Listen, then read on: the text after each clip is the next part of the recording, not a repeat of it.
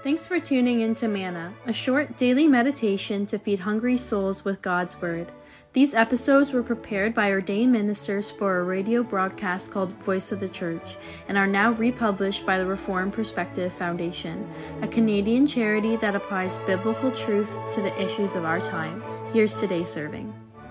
One of my absolute favorite things about springtime is how new life seems to burst forth from out of nowhere. All of a sudden, you look outside, and a few days before there was nothing to see, and suddenly you see flowers. And suddenly you see the grass in your lawn begins to green up. And you look at the trees and you see the buds beginning to swell and the leaves beginning to emerge. But spring is more than just new sights, it brings new smells. You smell the fragrance of the flowers as you walk down the road. You smell the fragrance of fresh cut grass. But again, that's not all. With spring comes new sounds. And as you're walking outside, you hear the birds singing to each other as they're building their nests and as they're getting ready to raise their young. But you know what? In my opinion, there's one sound that is the surest sign that spring is on the way. And this sound, it shows up long before any flowers begin to blossom. I wonder if you've heard this sound before. Have you ever gone outside in the evening and heard a choir of frogs singing in the forest or singing in the swamps. Sometimes it's so loud you can't hear anything else. I love spring. I love the sights, I love the sounds, I love the smells. I love things like butterflies in the spring and ladybugs in the spring. I even love frogs. Now that got me to thinking. And as I was thinking, I thought, well, maybe I can get you to thinking. And so here's a question for you. If you believe in Jesus Christ, how are you a lot like a butterfly, or a ladybug, or a frog? Now, maybe that seems like a bit of a funny question. I mean, you probably don't have slimy skin. You probably don't go ribbit. You probably don't have webbed feet or webbed hands. You're probably not like a butterfly. You can't flutter in the breeze and fly in the air. You're probably not like a ladybug. I'm guessing you're probably not bright red with black spots all over your body. I asked this question to my daughter the other day. She had a really great answer. She said, Well, how are we the same? Well, God made all of us. Now, that's true, isn't it?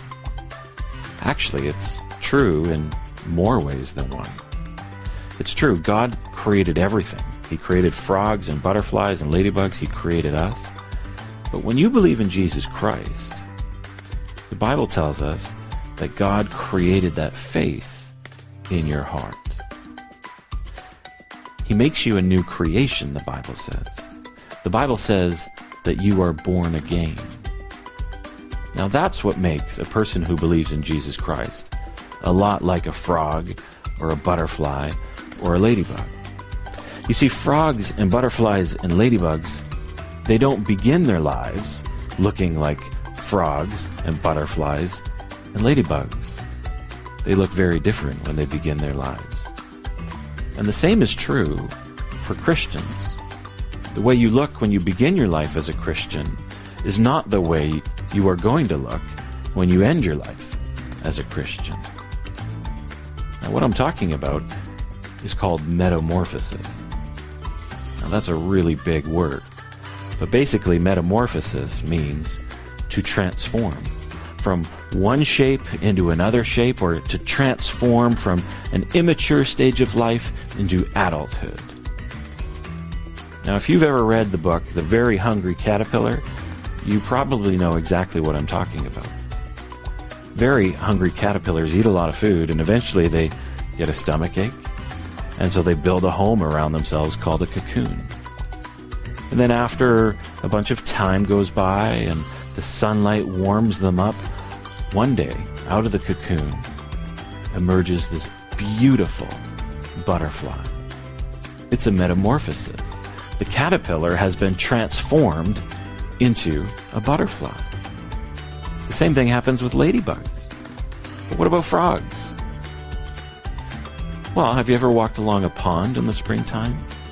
Have you ever looked in the water and seen what looked like clear jelly floating in the weeds, and in that clear jelly was all these black spots? Well, those are frog eggs.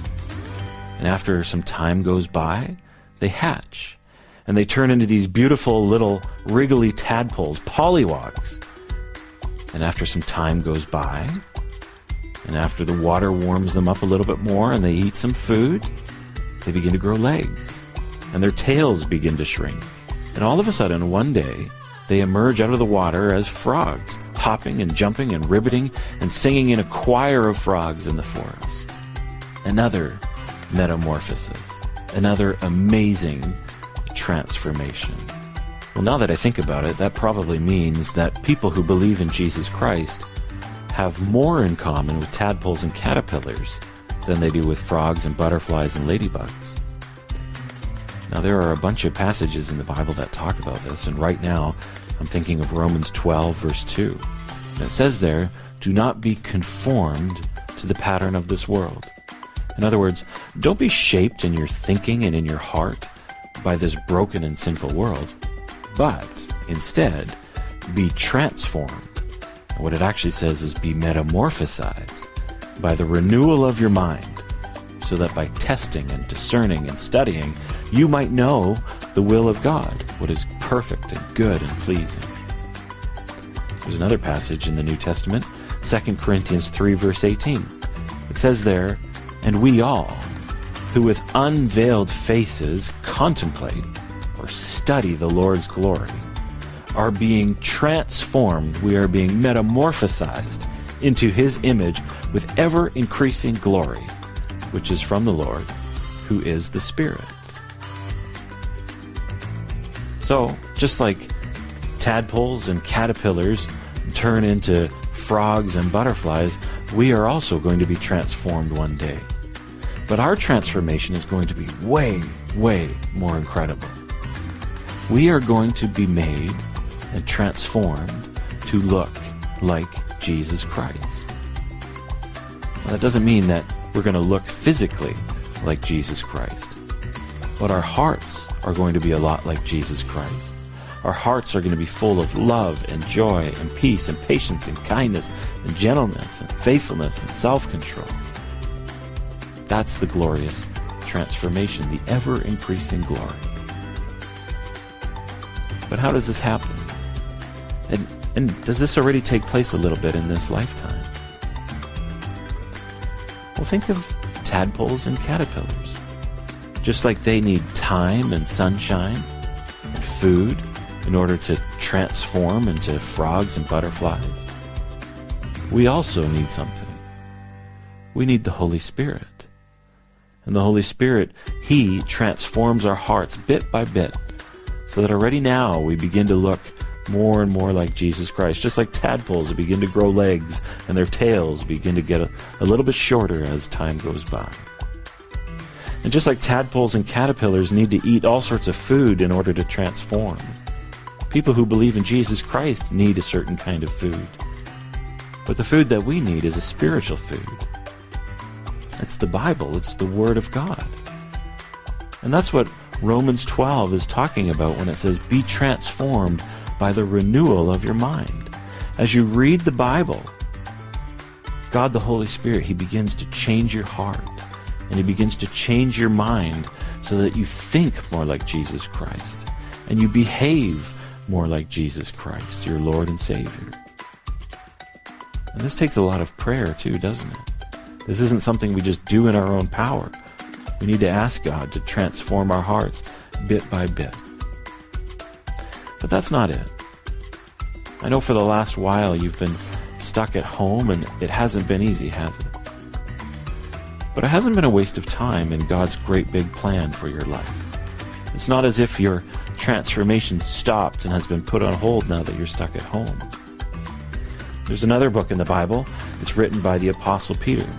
And 1 Peter chapter 1 talks about how God uses suffering and difficult times and trials to shape us to look more and more like Jesus Christ. But the Apostle Peter, he uses a different illustration. He doesn't talk about frogs and caterpillars and, and tadpoles and butterflies. He talks about how people refine gold. He talks about how that gold is put into the fire and all the impurities are burned off. And when that gold is taken out of the fire, it's pure and perfect gold. That's what God uses our sufferings for. In these difficult days that we've been living in, God is using these moments to shape us to be more like our precious Savior, Jesus Christ. So I want you to think about these things whenever you go outside and if you hear the birds singing or you hear the frogs or you see tadpoles and caterpillars and butterflies and ladybugs, you look at their transformation. And I want you to be reminded that God is at work in your heart and in your life. And one day you are going to be transformed to look like Jesus Christ, your Lord and Savior. But what's so amazing about it is it's not like you're a frog. You don't have to wait until the transformation is complete to sing in a choir. Already now, by the power of the Spirit, you can sing in a choir and you can sing praises to your awesome God who is changing you bit by bit with ever increasing glory to be like the Lord Jesus Christ.